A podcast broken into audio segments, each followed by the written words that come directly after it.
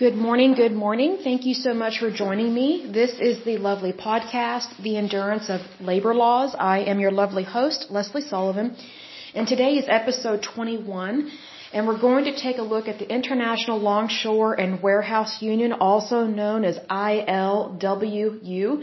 It's a very interesting labor union. Uh, my mouth dropped a couple of times here with this union. Um, it's definitely got some scandal. It's definitely dealing with a lot of money. And um, they have definitely affected our economy, especially our global economy in terms of shipping and things like that. So let's go ahead and get started on this one.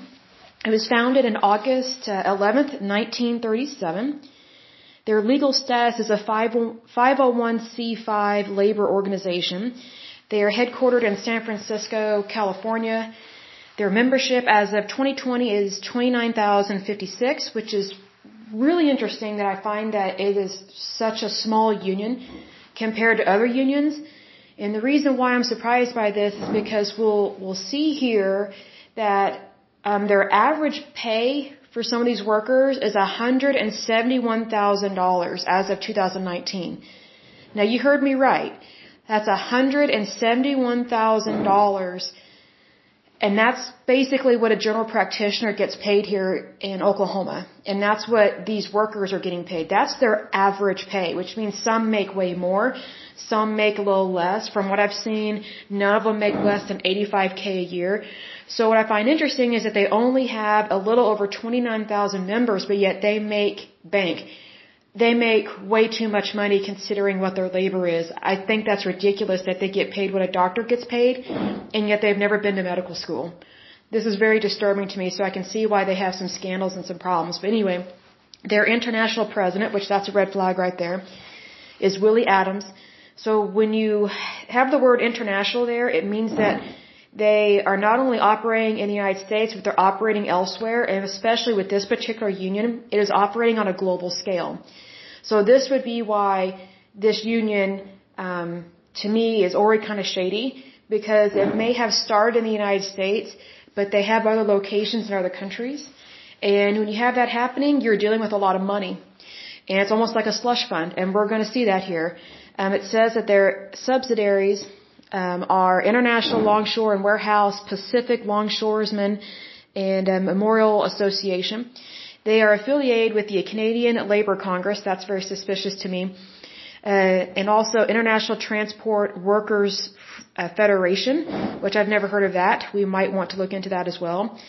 This is very interesting. It says their revenue as of two thousand fourteen or in two thousand fourteen was seven million three hundred eighty thousand four hundred ninety-three dollars. Their expenses was five million nine hundred eighty thousand fifty-two dollars. And the number of employees that actually work at this particular union, like they actually maybe are like the administration people for this union, as of two thousand fourteen was thirty-three employees. So let's go ahead and dive into this one because it's definitely um, kind of shocking to me. It says here, the International Longshore and Warehouse Union is a labor union which primarily represents dock workers on the west coast of the United States, which is Hawaii. I'm sorry, not Hawaii, California over there. They also have uh, dock workers uh, in Hawaii and in British Columbia, Canada. That's where that international president kind of comes into play because we're dealing with another country in respects to this. It says the union was established in nineteen thirty-seven after the nineteen thirty-four West Coast waterfront strike, a three-month three-month-long strike that culminated in a four-day general strike in San Francisco, California, and the Bay Area.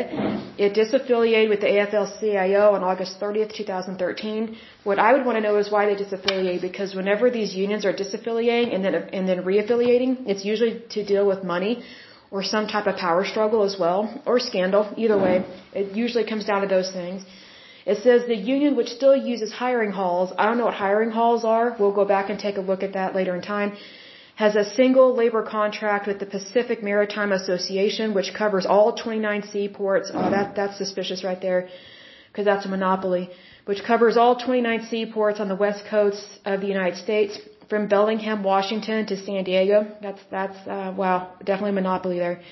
Its fifteen thousand dock workers are paid an average of one hundred seventy-one thousand dollars in two thousand nineteen. That is way too much money for this. That's ridiculous. The union has been described as the aristocrat of the working class. That is very true. I can see why. And their members, lords of the docks. Mm-hmm. I'm not surprised by that. For their high pay and power over a choke point of the global economy. I completely agree. I think this is ridiculous, but guess who allowed this? You and me. The taxpayers of this country, other citizens of the United States, we allowed this to happen. That's, that's what that means there. Um, you know, what's important is that whoever is listening to this, regardless of whether you are a Republican or a Democrat or Libertarian, or maybe you don't really affiliate with one particular party or the other, it's still our duty as citizens of the United States to call people out on this stuff. Because here's what people don't realize is that when you overpay employees like this, when you overpay union members, it affects your economy. Meaning it affects the price of goods. And then when they go on strike because they're throwing a hissy fit, it affects our access to goods. Now, what do I mean by goods? Anything that you can purchase or sell. So this could be lumber. It, it could be Kleenex. It could be motor oil. Basically everything that you purchase. Basically everything that's in a Walmart, everything that's in a Target, everything that's at a Costco, everything that is a product. These people basically have a chokehold on it. And they have a chokehold on it because they have put themselves in charge of our seaports. Now, I don't know what you know about seaports, but I studied a lot of history in college. And I, I used to read encyclopedias all the time because that was one of my hobbies before uh, going to college, and it still technically is. But uh, my summer months in high school, I mostly read. I just loved to read. I'd be out by the pool reading, or I'd be inside reading if it was too hot. And one thing I learned a lot about countries and nations and just groups in general is that if you want power, regardless of what century you are living in, whether you're talking about the fifteenth century or the twenty-first century, if you have control over the seaports, you are the ones who have control over way more than people that live inland, than people that live like within the United States and are landlocked. Because those seaports determine what enters and what leaves your country and what it, what enters and leaves your nation. So I find this very interesting that this labor union has been allowed to get so powerful. And what I find interesting is that they are headquartered in San Francisco in California, and California is one of the worst run states in the United States. I love you, California. I just don't like how your state is run. And when I say your state, I don't mean every single citizen within the state of California. I mean whoever you have elected to be in charge of your state. And here's why I don't like what's going on there. First of all, California thinks it's better than pretty much everybody else. You're not. We're all equals. But also California, it is so expensive to live there. And I know this for a fact because I can look at the stats. And number two, I meet people all the time that move to Oklahoma from California because they cannot afford to live out in California. They basically, they can either stay in California and lose everything, or they can move to Oklahoma and live a very luxurious life compared to California. Like a two-bedroom or three-bedroom house out in California would easily cost two million dollars. Easily. You know, that same house in Oklahoma would maybe cost one hundred fifty thousand dollars, two hundred thousand dollars, depending on where you live, whether you live in the city or Edmond, which Edmond is, uh, or Nichols Hills is a very uh, kind of hoity-toity, and I don't mean that in a bad way. It's just more of a more expensive place to live. The houses are nicer because they're not as old, they're newer, and they're better built in terms of that. Um, But, you know, it's one of those things that if it's not affordable to live somewhere in the state, particularly California, then you need to look at why is it not affordable. Well, this is a big reason why. These high wages, excessively high, overinflated wages of these workers. And also it goes into what are the property taxes in the state of California. See, the state of California is seen as a Democrat state, meaning a blue state. Nothing against Democrats, nothing against the color blue. But typically when you have a state these days that is run by Democrats and it's known as a blue state, here are the typical things you're going to have. Inequality in wages, overinflated wages for unions, extremely high property tax, extremely high sales tax. It's not affordable, and you probably will have more violence there, more gang violence. Examples of this would be in, in hot pockets um, that are located within L A. L A is not known for being very safe at all. It was way safer back in the day than it is now. Another example, this is in Chicago, Illinois, but Chicago and Detroit as well are known for being crime, crime infested. And, you know, especially with Chicago, it's known for being very Democrat. So what's interesting is that these, these people that claim to be um, pro, how do I word this? They, they claim to be pro-civil rights, but yet they want to take your gun rights away. And not only that, they want to raise your taxes. And for those that are okay with raising taxes, you need to be careful what you wish for. Because, see, here's the thing. Whenever they're raising taxes, yes, it is the rich that predominantly pay for all that. But the higher your taxes go, the smaller the middle class gets. So when you punish the rich with overtaxation, which that's what that is, when you overtax somebody, basically anything over ten percent is way too much to be charging someone in taxes. And here's why. The more you tax the rich, the more their money is being taken out of the economy, and it's being sent directly to the federal government or to the state government. So a state or federal level, when you take monies out of the economy, it's no longer technically part of your currency. So if it's no longer part of your currency, it basically becomes dead money. That's what happens when the federal government and the state government overtax people. They take monies away from people and they just spend it on these social welfare programs that don't create jobs. They do not create revenue. And here's the thing. If you have wealthy people that only get taxed like ten percent, which I wish that across the board, that no one, whether lower class, middle class, upper class, whatever, I pray that no one pays more than ten percent. And here's why. Because you will have more money, more of your currency flowing throughout your market. And what that means is, is that more people will have more access to money. Because see, here's the thing. It is the rich that provide most of the jobs. Why? Because they have money and they can start businesses. They can hire more people. They can give people raises. But unfortunately, when you have this high taxation, it prevents the wealthy from creating more jobs. An example of this is, let's say you're a plumber and you start your own business, let's say in your late twenties, let's say you started your apprenticeship when you're eighteen or nineteen years old, and then by your late twenties you, you start your own business, right? God bless you, that's a wonderful thing. Let's say by the time you're in your thirties, your business is really growing, really, really, really growing. You're not super rich yet, but you're growing. You have more and more employees. Well, let's say you get to be in your forties. Now you're really starting to make really good money. And then let's say you get to your fifties, you're starting to make millions of dollars. Well, by that time, you have a lot more money. You're able to open up more satellite locations for your plumbing business. You're able to hire more people. You're able to help provide them with excellent insurance without having to go on some social welfare program. And because you're able to pay them more, those people can actually buy houses on their own. They can purchase more vehicles on their own. They can do more. However, let's say, you know, you're this business owner, you're making millions of dollars, you're employing all these people. But let's say, for example, the federal government and your state, let's say you're in the state of California, let's say they raise the taxes. Well, guess what? As the owner of that multi-million dollar business that you have, you will have less money to pay your employees because you're paying more in taxes. So what is a business owner going to do? If they don't have as much money to pay their employees and to keep their head above water, and they don't have enough extra revenue, you know, extra assets, so to speak, in their bank account to open up more satellite locations for their plumbing business, then guess what? They're not going to be able to employ as many people. They're not going to be able to give raises like they used to. They may have to cut back on health care expenses, meaning offer less health insurance, maybe do away with life insurance, maybe do away with disability insurance.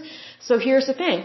The more the federal government and the state government removes from your paycheck, whether you're rich, middle class, or lower class, it doesn't matter what tax bracket you're in. When the government taxes you more, you have less. That is what is happening here. So whenever I see that someone is making way too much money there, and it's going through a union, I get very suspicious very quick. because these workers are making way too much money compared to everybody else. I mean, it's ridiculous, making one hundred seventy-one thousand dollars a year and you're a dock worker. Nothing against dock workers, but I mean, you haven't been to medical school. You're not an M D, a D O, a P A. You're not a nurse practitioner. And I'm going down the line like of being less educated, you know. Like, these people haven't even been to nursing school. I mean, just basic. And yet they are making so much money in in a type of, how do I word this, in a type of job that you don't have to be educated to do it.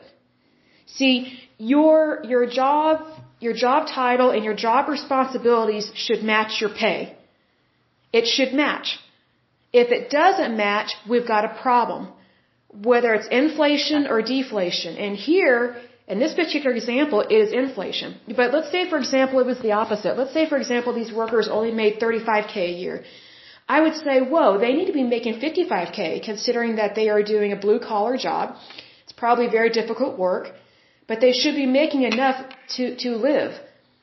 Because thirty-five K is not enough to live off of in most places, especially California and the West Coast. But this overinflated rate, this explains to me a lot about the cost of our goods, because I watch stuff like this. Because sometimes people will, they'll hyperventilate over the fact of how much something costs, and they'll blame the company. Well, this tells you right here, it's not always the manufacturer's fault of the cost of goods. Because sometimes these manufacturers, if they're trying to get goods into the United States or move goods from one coast to the other within the United States, it's not always the particular company of the product that is dictating that price. Excuse me, sometimes it's the people that are moving their freight that are saying, hey, you're going to pay us this because we're unionized. So really take a look at what's behind the dollar amount. So let's say, for example, China is shipping in computers, right? Let's say they're shipping them in and they're coming in through some of these seaports that are on the West Coast. China may be selling them for one price into our country, but the price of those goods go up drastically when you're dealing with a union, because unions think way too highly of themselves, especially with this dollar amount. So what businesses in America will do, in the United States will do, is they have to up the cost of what they're willing to say those product, what they're willing to sell those products for, to make up for the cost of the shipment, to make up the cost of these unions, of what these unions are charging them to get their products into the United States. So that's what it means when it says that this union has a choke point or a chokehold at these ports, and it's affecting the global economy. Meaning, anyone that brings products into the United States has to deal with this union. That's why they're too big and they're too powerful and they should be broken up. Because that is ridiculous. See, because here's the thing. You know, I'm single and I live in Oklahoma. You know, I notice when the price of things go up high. I notice it big time, but just imagine how much these prices affect people who have families. Maybe they have like two or four kids or something, and they're trying to make ends meet and both parents are working. Well, this would affect the middle class big time, because see, the middle class in the United States is very unique. See, because here's the thing. It's, how do I word this? It's easier to get into the middle class tax bracket than it is to get in the upper class tax bracket. And the reason for that is because of pricing. The pricing of goods, and do your wages match what you do? So let's say, for example, you work a job here in Oklahoma and you make thirty-five K, but yet you're buying products that are being shipped and moved about by unions like this, the I L W U, but they're workers who are lower educated workers, they're not as educated, they're making way more than you. I would say at least five or six times, almost six times more than you. But yet they may be less educated than you. But yet the products that you're purchasing in your home state, they are being driven up or down in terms of pricing based on what this union is charging companies that are trying to get their freight into the country, is what I'm saying. So realize where your money is going. So when you go to the store and you're buying products, realize that you're not just paying Walmart or Target. They're not the only ones making money off of what you're paying for. You've got unions like this that are making bank. Because look at, their revenue from two thousand fourteen was a little over seven point three million dollars. Guess what? That's our money. That's our money. The taxpayer, and technically anybody that is working or living in the United States is paying for this, whether you are a citizen or not. See, that's the thing. When you go to a store and buy something, you don't have to be a citizen to, to buy milk or to buy lumber. But guess what? Even if you're not a citizen of the United States, you're paying for these people to have overinflated wages. So if anything, if I wasn't a citizen of the United States, and I am a citizen, I'm still irritated about this, but even if I wasn't a citizen of the United States, this would really irritate me. Because I know that people that are here illegally, sometimes they have a tough time getting access to goods that they need. And this is probably a big hindrance to them. These unions, they, they, they overinflate the price of goods. And why? Greed. Wall Street is not the only industry or entity that loves money. Unions obviously love money. They make it seem like they're only interested in a safe work environment and having an eight-hour workday. That's not true, because if that's all they cared about, they wouldn't go on strike for three months at a time, or really try and put the squeeze on the employer, or have these picket lines or things like that. It's about money. And this tells me this is about greed, because anyone that is making the, the same amount of money as a doctor and they're doing this kind of work, that's ridiculous. I, I just, I'm just like, you've got to be kidding me to make that kind of money. Like, these people are not poor is what I'm saying. And what's irritating to me about this is that a lot of these union workers that make this kind of money, they make it seem like they're at the bottom of the barrel. And they're not making much money. They don't have good benefits. You know, they'll, they'll pull out um, some little fact and make it seem like they're the underdog when they're not. I'm sorry, if you're making one hundred seventy-one thousand dollars a year and you're not an M D or a D O, you have nothing to complain about. If anything, you are leasing and fleecing the American people with that kind of pay. Like, that is ridiculous. I, I'm just like, you've got to be kidding me. See, because here, here's another thing to, to take into account here. You don't have to have a college education to be a dock worker. So get this. Extremely less educated people are making one hundred seventy-one thousand dollars a year. Like, you don't have to have a college degree to be a dock worker, but yet look at the kind of money they're making. That's ridiculous, because then look at all the people that are going to college, all these students.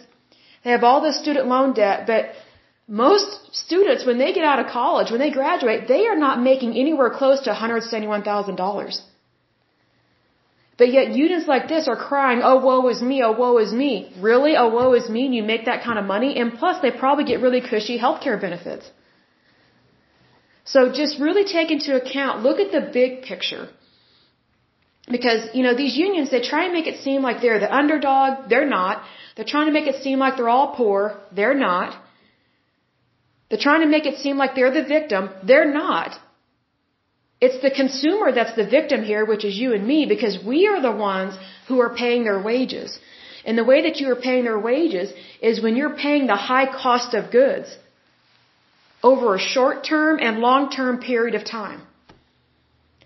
Because regardless of where you shop, the cost of these goods and the cost of doing business with these people is being passed down to you and me, because we are the consumers in this country. So just know that whether you are in a union or not, you are still a consumer in the United States. And the consumers need to wake up to this. This is ridiculous. Because if there's one thing that irritates me is when I go to the supermarket and I'm, I'm trying to buy food, you know, to cook for family, you know, at Thanksgiving or Christmas or Easter. And I look at the cost of bread and milk. And then sometimes I'll look at, you know, the people that are shipping and receiving the milk and the bread, you know, are, are they part of a union? And if they're part of a union, sometimes I'm just like, okay, is this why the cost of their product is way too high? Because, you know, unions, you know, they do help people get better wages, but there's a difference between getting a better wage and a ridiculous wage. Because when you're in a union, and this may irritate people in a union, I, per, I, I honestly don't care if it offends you. Because if anything, the consumer should be offended at the kind of wages you're making. If you're making one hundred seventy-one thousand dollars a year, that is insane. But here's how I look at it. You know, if you're working and you're in a union and you're making this kind of money, you really have nothing to complain about. And when you're making that kind of money, you technically are stealing from the consumer. You're basically a thief. And here's why. You're overpricing your goods. You are manipulating the market with your wages and what you are demanding from people, with what you are demanding from these companies. And here's why it's wrong. If it's wrong to manipulate the stock market, it's illegal. You can check with the Federal Trade Commission if you have any questions about that. But if it's if it's illegal and wrong, it's a federal offense. If it's wrong to manipulate the stock market, then it's also wrong to manipulate the global economy, which is exactly what this union is doing and has been doing for a long time. Which very much disappoints me, because that is not the American way. This is not capitalism. This is not free market. This is a single union having a chokehold over the seaports and making it so that no one else can do this kind of work. That's not free market. That's like a little dictatorship. And we need to wake up to this. It's just ridiculous. I mean, because just think about it. You know, if they didn't have a chokehold on our ports, our seaports, the cost of our goods would not be as high. Well, I'm not saying they need to make peanuts. I would never wish that on anybody. But I think one hundred seventy-one thousand dollars a year per employee, that's ridiculous. Absolutely ridiculous. I'd be okay if they made fifty-five K, which is still kind of high. But, you know, I would be okay with that, but they make almost two hundred thousand dollars a year. Uh-uh. Uh-uh. Ridiculous. Like, I know when I'm being leased and fleeced, and and you should know too. Like, this is ridiculous. Like, I mean, it, it doesn't take a genius to figure out the math here. It's just kind of shocking to me, but let, let's move on to the rest of it. But I just wanted to make a, really swing that home. That, you know, you need to look at the numbers, because that's where you're going to find the greed. Unions have a big problem with greed. It is not just Wall Street. Like, if all these people, especially these super pissy millennials, if I can pronounce that word correctly, you know, they occupied Wall Street. Why don't they occupy these unions? You know, people think, especially younger people, they think that the money is just only controlled and manipulated by people wearing a suit and that work in these sky rises or high rises or whatever. That's not true. Unions are just as corrupt as companies on Wall Street. Just because someone doesn't look like a banker or a hedge fund manager, that doesn't mean that they don't have problems with greed, and that doesn't mean they are not trying to control your economy or your bank account. Like, just, you know, it doesn't matter what clothing someone is wearing. It's their intentions that come from their heart that matter. What are their intentions? And what are they putting their energy into? That's where you need to look. Like, it doesn't matter if someone's wearing a suit or a, a plaid shirt with jeans. Both could be crooks. And that's what we're seeing here. And what I make, what I want to make a point is that, you know what, Wall Street is more regulated than these unions. That's why these unions are able to get away with this kind of stuff. But no one wants to even think about looking at unions as a form of greed, because they just say, oh, we're the American worker, the American worker, we're blue collar, blue collar, blue collar. No, you're not. You're not a blue collar worker if you're making one hundred seventy-one K a year. Like, that's beyond white-collar work. That's insane. That is so unbelievably ridiculous. It's just shocking to me. Anyway, um, moving on to the next section, because I don't want to raise my blood pressure on that. That's, that's not a good reason to ever raise your blood pressure on any of that, because it's, for me personally, I pray about stuff. So it's like, I know the Lord will deal with that in His own way, own time, not my problem. Um, but... It's good to be aware of stuff, so that way you know what to pray for, you know what to be knowledgeable about, and when you see things in the news, or if you see something going on within your community, it has to do with unions misbehaving like this, because this is misbehaving big time on an economical and global scale. When you're educated and you know about stuff that's going on, you can call them out on it. And I say that respectfully. When you call someone out on something, you do it in a cool, calm, couth manner. My three C's. Because if you do it any other way, you're doing it wrong and you're not being respectful. Like, I can be irritated and shocked about this all day and all night. But if I don't handle it correctly, then I've already lost the battle. I've already lost my cause. You know what I mean? So it's better to just be calm about it and approach it in a professional, business-like manner, because if you do it in any other way, you've already lost. Especially when you're going up against someone that is as powerful as this group. You really need to dot your I's and cross your T's with this one. So we're going to go on to the nineteen thirty-four West Coast waterfront strike.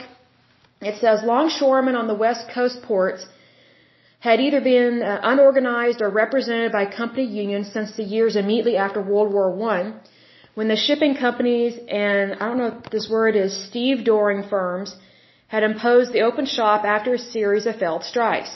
Longshoremen in San Francisco, in San Francisco, then the major port on the coast, were required to go through a hiring hall operated by a company union known as the Blue Book system for the color of the union's membership book. The Industrial Workers of the World had attempted to organize longshoremen, sailors, and fishermen in the nineteen twenties. A number of former I W W members and other militants, such as Harry Bridges, an Australian-born sailor who became a longshoreman after coming to the United States, soon joined the International Longshoremen's Association when passage of the National Industrial Recovery Act in nineteen thirty-three led to an explosion in union membership in the I L A among West Coast longshoremen. Those activists, known as the, I don't know how to pronounce this, Albion Hall Group, after their usual meeting place in San Francisco, made contacts with like-minded activists at other ports. They pressed demands for a coast-wide contract, a union-run hiring hall, and an industry-wide waterfront federation, and led the membership in rejecting the weak gentleman's agreement that the conservative I L A leadership had negotiated with the employers, when the employers offered to arbitrate, but only on the condition that the union agreed to the open shop. The union struck every West Coast port on May ninth, nineteen thirty-four. So basically, this union's like, if we don't, it's basically our way or the highway. And I don't like that, because that tells me they are not willing to come to the table and work things out. They're acting like a spoiled, rotten kid throwing a hissy fit in the aisle in Toys R Us, which Toys R Us is no longer around. They filed bankruptcy, but still, It's it's worth knowing that this, even from the beginning, this union has been throwing a hissy fit and being unrealistic, because you have to remember, there's uh, you know they're coming out of the Roaring Twenties, they're going into the Great Depression, and there's other things going on here, but yet they're going to throw a hissy fit about things. It goes on to say the strike was a violent one. When strikers attacked the stockade in which the employers were housing strikebreakers in San Pedro, California, on May fifteenth. The employer's private guards shot and killed two strikers. Similar battles broke out in San Francisco and Oakland, California, Portland, Oregon, and Seattle, Washington. Notice those are the ports. The ports that you and I have not been paying attention to all these years. When the employers made a show of force in order to reopen the port in San Francisco, a pitched battle broke out on the, I don't know how you pronounce that, in Barcadero in San Francisco between police and strikers. Two strikers were killed on July fifth by a policeman's shotgun blast into a crowd of picketers and onlookers. This incident is known as Bloody Thursday and is commemorated every year by I L W U members. When the National Guard moved in, sorry, excuse me, when the National Guard moved in to patrol the waterfront, the picketers pulled back. The San Francisco and Alameda County General, or sorry, Central Labor Councils voted to call a general strike in support of the longshoremen, shutting down much of San Francisco and the Bay Area for four days, ending with the union's agreement to arbitrate the remaining issues in dispute. The union won most of its demands in that arbitration proceeding. Those it did not win outright, it gained through hundreds of job actions after the strikers returned to work, as the union gradually wrested control over the pace of work and the employer's power to hire and fire from the shipping and stevedoring companies through the mechanism of hiring hauls. Union members also engaged in a number of sympathy strikes in support of other maritime unions' demands. Okay, we're going to move on to World War Two and integration of African Americans. It says the I L W U admitted African Americans in the nineteen thirties, and during World War Two, its San Francisco section alone had an estimated eight hundred black members at a time when most San Francisco unions excluded black workers and resisted implementation of President Roosevelt's Executive Order eighty-eight oh two, which took place in nineteen forty-one. And this was against racial discrimination in the U S defense industry. However, black union members were a minuscule group within the I L W U leadership hierarchy, with the few exceptions concentrated in the Oakland local, which had an even larger black membership than San Francisco. Also, by the own admission of Richard Linden, the San Francisco local's president, the I L W U failed to work on the upgrading promotion of its black members. Still, in the judgment of historian Albert S. Brassard, as far as blacks were concerned, the I L W U stood a head and shoulders above other Bay Area locales in virtually every respect during World War Two. As the union extended membership to more and more workers during the war, it would experience incredible growth, counting roughly twenty-five thousand dues-paying members at its inception. The union's roles expanded to over sixty-five thousand at the end of World War Two due to a boost in wartime production and a, and a successful campaign to organize warehouse workers away from the ports. Okay, the next section is about the survival outside the C I O and return to the A F L C I O. Says here, expulsion had no real effect, however, on either the I L W U or Bridges' power within it. The organization continued to negotiate agreements with less strife than in the nineteen thirties and nineteen forties, and Bridges continued to be reelected without serious opposition. The International Fishermen and Allied Workers of America joined with the union in the nineteen fifties. Excuse me, the union negotiated a groundbreaking agreement in nineteen sixty that permitted the extensive mechanization of the docks, significantly reducing the number of longshore workers in return for generous job guarantees and benefits for those displaced by the changes. That might explain why some of their wages started to go up really high during this time. The agreement, however, highlighted the lesser status that less senior members known as B-men enjoyed. Bridges reacted uncharacteristically defensively to these workers' complaints, which were given additional sting by the fact that many of the B-men were black. The additional longshore work produced by the Vietnam War allowed Bridges to meet the challenge by opening up more jobs and making determined efforts to recruit black applicants. The I L W U later faced similar challenge from women who found it even harder to enter the industry and the union. I'm not surprised by that. Bridges had difficulty giving up his opposition, or sorry, giving up his position in the I L W U, even though he explored the possibility of merging it with the I L A or the Teamsters in the early nineteen seventies. He finally retired in nineteen seventy-seven, but only after ensuring that Louis Goldblatt, the longtime Secretary-Treasurer of the Union and his logical successor, was denied the opportunity to replace him. The Inland Boatmen's Union, that's hard to say, whose members operate tugs, barges, passenger ferries, and other vessels on the West Coast, and who had formerly been part of the Seafarers International Union of North America, merged with the I L W U in nineteen eighty. I'm surprised it was allowed because that would easily be a monopoly. The I L W U rejoined the A F L C I O in nineteen eighty-eight and disaffiliated with it in two thousand thirteen. Very interesting there.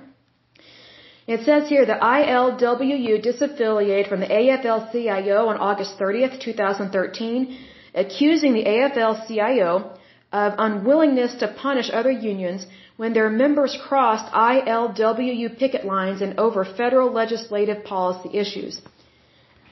Who knows with that? They tend to get pissy and moody about jurisdictional wars. I say, who cares? Get the job done. We, the, the workers, other workers of the United States, we don't have that luxury of throwing a hissy fit. And also, we are also consumers, so it's just like, just get us our goods, but don't overcharge us. It's getting ridiculous.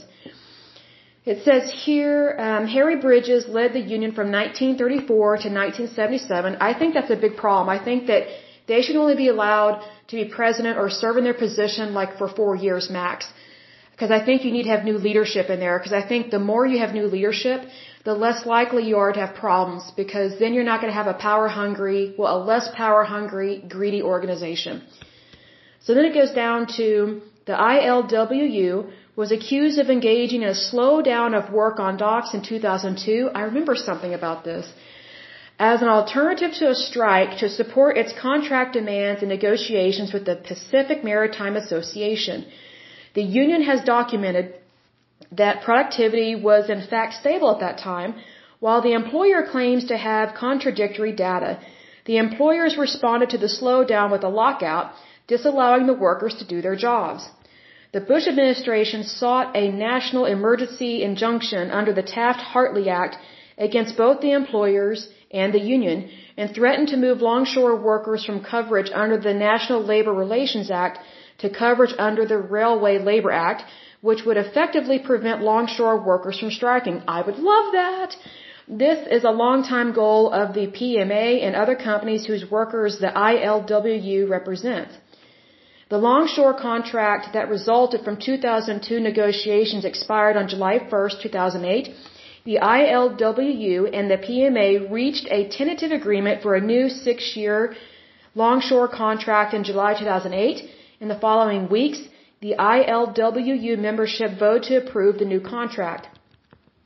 Goes on to say, in protest of the Iraq War, the I L W U encouraged longshore workers to shut down all West Coast ports by walking off the job on May first, two thousand eight, to make May Day a no-peace, no-work holiday. How pathetic is that? They're... So basically, they're trying to shut down an industry because they don't agree with a war. Who cares? Like, do your job.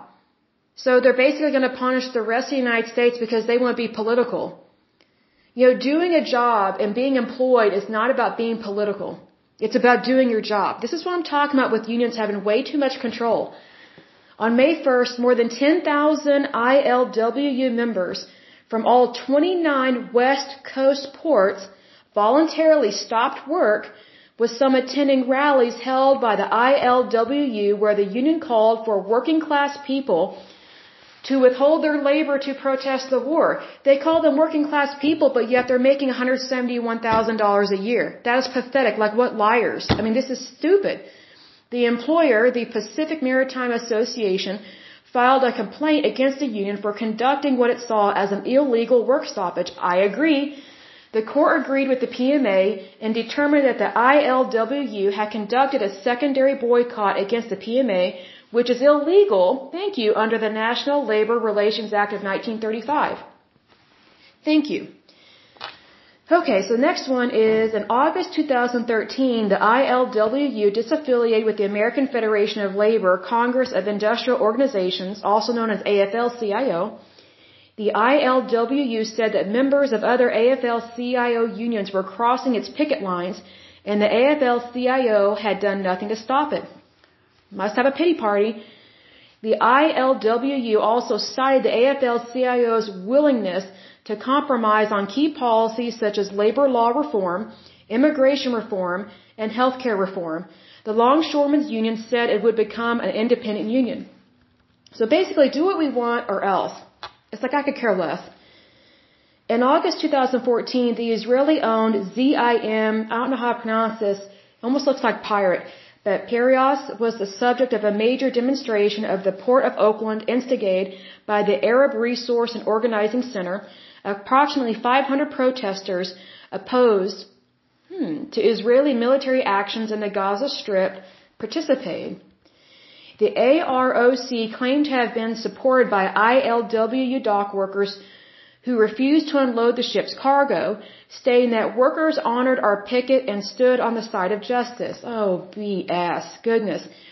However, the union denied this, saying it had taken no op- no position on the conflict in Gaza, but in cases when unsafe circumstances arise, the union must protect the safety of its members in the workplace.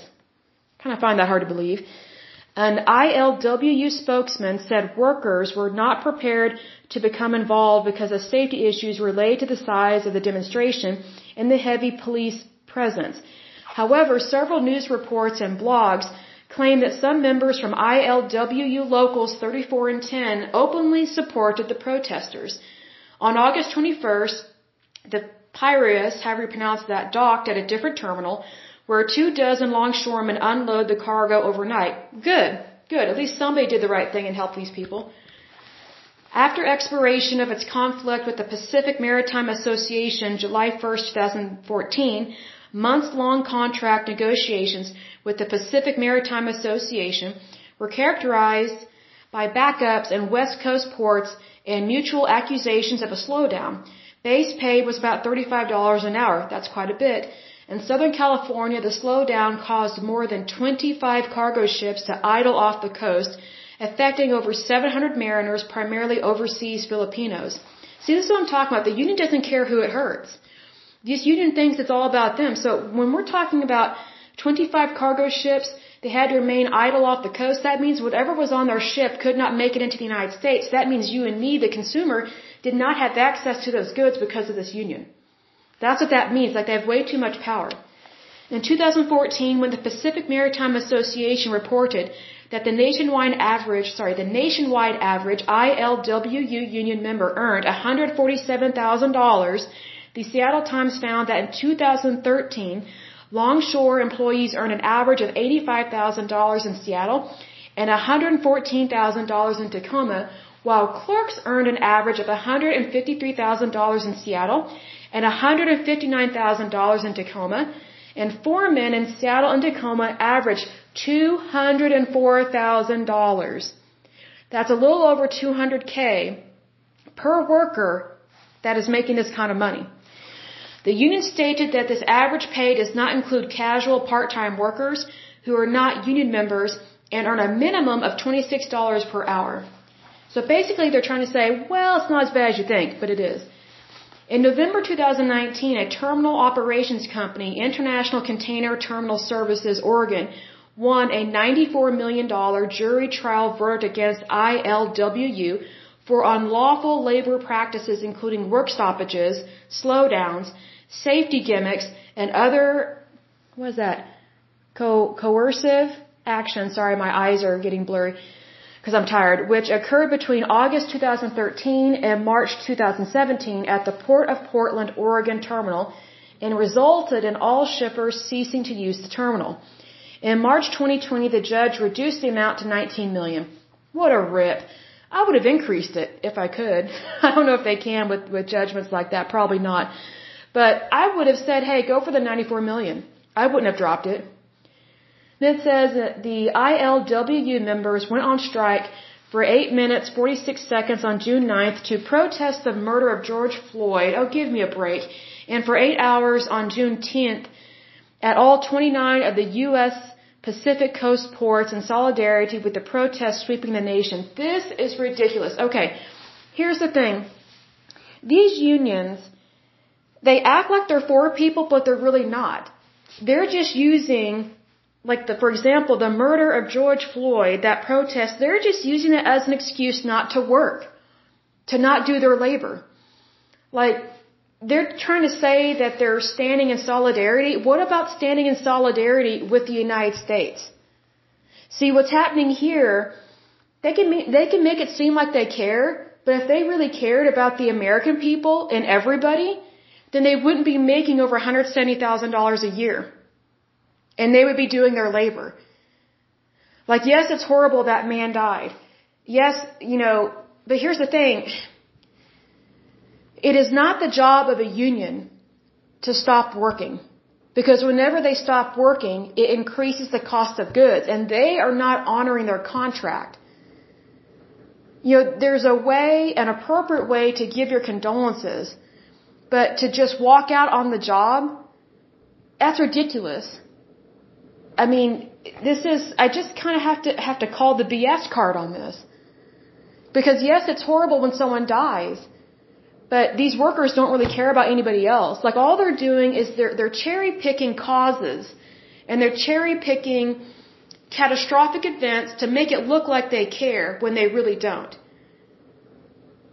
Because I don't believe they actually care about what happened to George Floyd. I really don't. Because all they're doing is they're using hot topics. They're using these really intense push buttons, I would say, to give themselves an excuse to not go to work. But here is a union that has too much power, too much money, too much money, and they have a lot of greed. And it's ridiculous. And I don't like it when organizations like this try and latch on to some horrific event and make it seem like it's about them and that they care. Because all they're doing, whenever they latch on to horrific events like what happened to George Floyd, all they're doing is putting their name and their organization in the paper and putting it online. It's just free advertising. They don't really care. I don't believe that they care. If I honestly thought they cared, I'd be like, hey, good for them. They, they, they stood up for something. No, they're just standing up for themselves.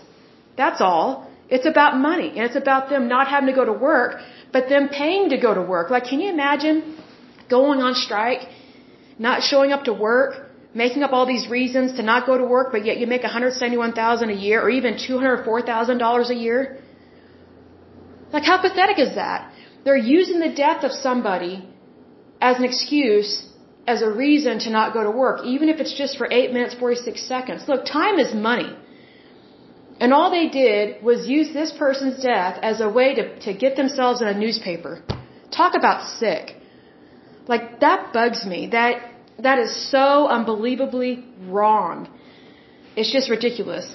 And what I find interesting is that, you know, they claim to be against the Iraq war, but you know, because they protested it, but are they for America? They're not for America. Because they've got a chokehold on all of our seaports. So if they were actually for America, they would not be protesting like that. And you know, it's one of those things, like if I was to show up at my job and say, oh, I'm protesting whatever war is going on at the moment. I'm protesting, so I'm not going to do work, but I, but I expect you to pay me. My employer would raise their eyebrows and be like, what? Like, you know, the country still needs to move forward. We all still have a job to do. But these unions like this one give themselves permission not to work. And then they pat themselves on the back, making it seem like they are more patriotic than the rest of us when they are not. If anything, when someone tries to get paid for work that they're not doing and that they were refusing to do, but then they're trying to make it seem like they're more American than the rest of us, that is not American. That's what communists do. That's what fascists do. Like, you know, it, it is such a really sick form of greed to make it seem like you're special, you're the exception, but yet you're not willing to do what everybody else is willing to do to support the country and to do the right thing and to promote America and to not promote yourself. See, the, this type of organization, they're just making it seem like it's all about them. It's not all about them. It's about the United States. Because here's the thing. If we don't have a country, none of us have jobs. None of us. It doesn't matter if you are in a union or not. But you know what is a better union? The United States. To form, to form a more perfect union. So this type of labor union is very disappointing to me, because I have no doubt that their work is hard. I have no doubt that they've had problems, and I'm sure we don't know every little thing that's going on, but still, they've got a behavior problem with greed, and they have a behavior problem with power. Extreme. Extreme. So, um, anyway, that is it for this um, lovely podcast. This one was definitely interesting. And so for the next one, we will be looking at the International Union of Operating Engineers. This one should be interesting because it goes back to eighteen ninety-six. So, um, but if you have any questions, concern, feedback, whatever the case may be, feel free to message me at your labor laws at gmail dot com. And again, that's your labor laws at gmail dot com. So until next time, I pray that you are happy, healthy, and whole, and that you have a wonderful day and a wonderful week. Thank you so much. Bye-bye.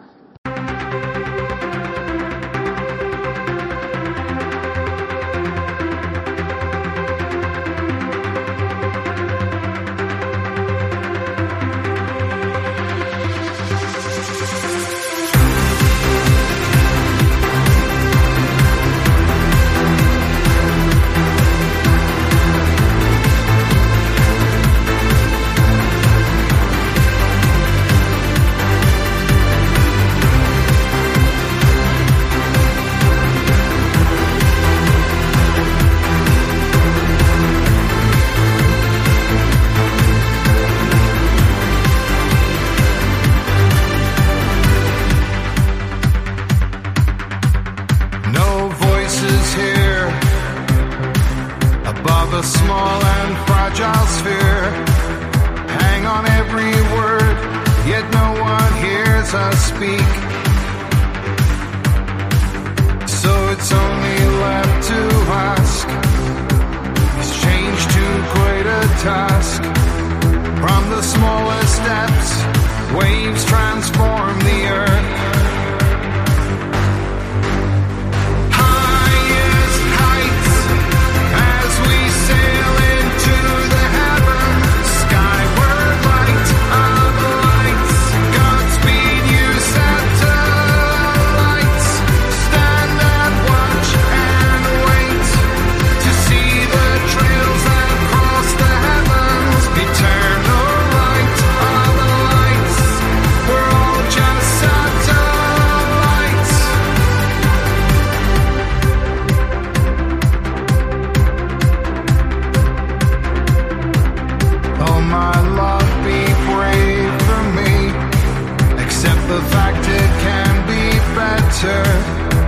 Don't let this world go down without a